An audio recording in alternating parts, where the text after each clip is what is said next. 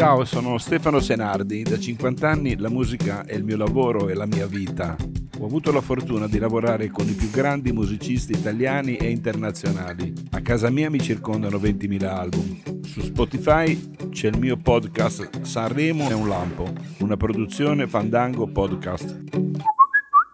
Ciao, sono Zucchero. Volevo ricordare un momento bello e un aneddoto più che altro di un festival di Sanremo dove io avevo coscritto una canzone che è Luce insieme ad Elisa e la, la cosa che mi ricordo è che, insomma, che è stato un momento inaspettato ma piacevolmente una sorpresa piacevole è che finito di scrivere il brano, poi io sono dovuto partire per Sausalito, a San Francisco in pratica, per eh, cominciare le registrazioni di Shake e non sapevo se avessero preso la canzone ed Elisa a Sanremo perché stavano ancora decidendo.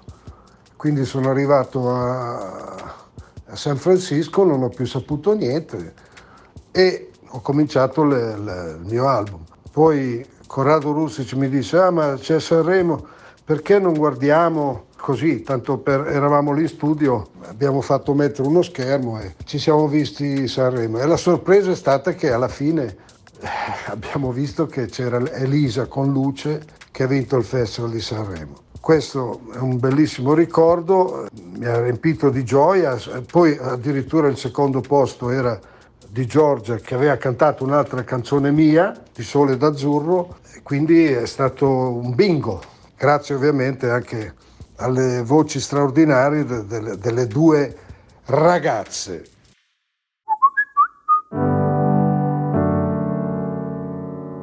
Pino Donaggio, Io che non vivo. Pino Donaggio è uno dei più grandi maestri di musica italiani, un autore straordinario, eh, cinematografico, non a caso ha scritto le più belle colonne sonore dei film di Brian De Palma, che è uno dei miei registi preferiti. Pino Donaggio con questa canzone dimostra anche di essere un bravo cantante, ma soprattutto una vena compositiva straordinaria e un respiro suo veramente universale e internazionale.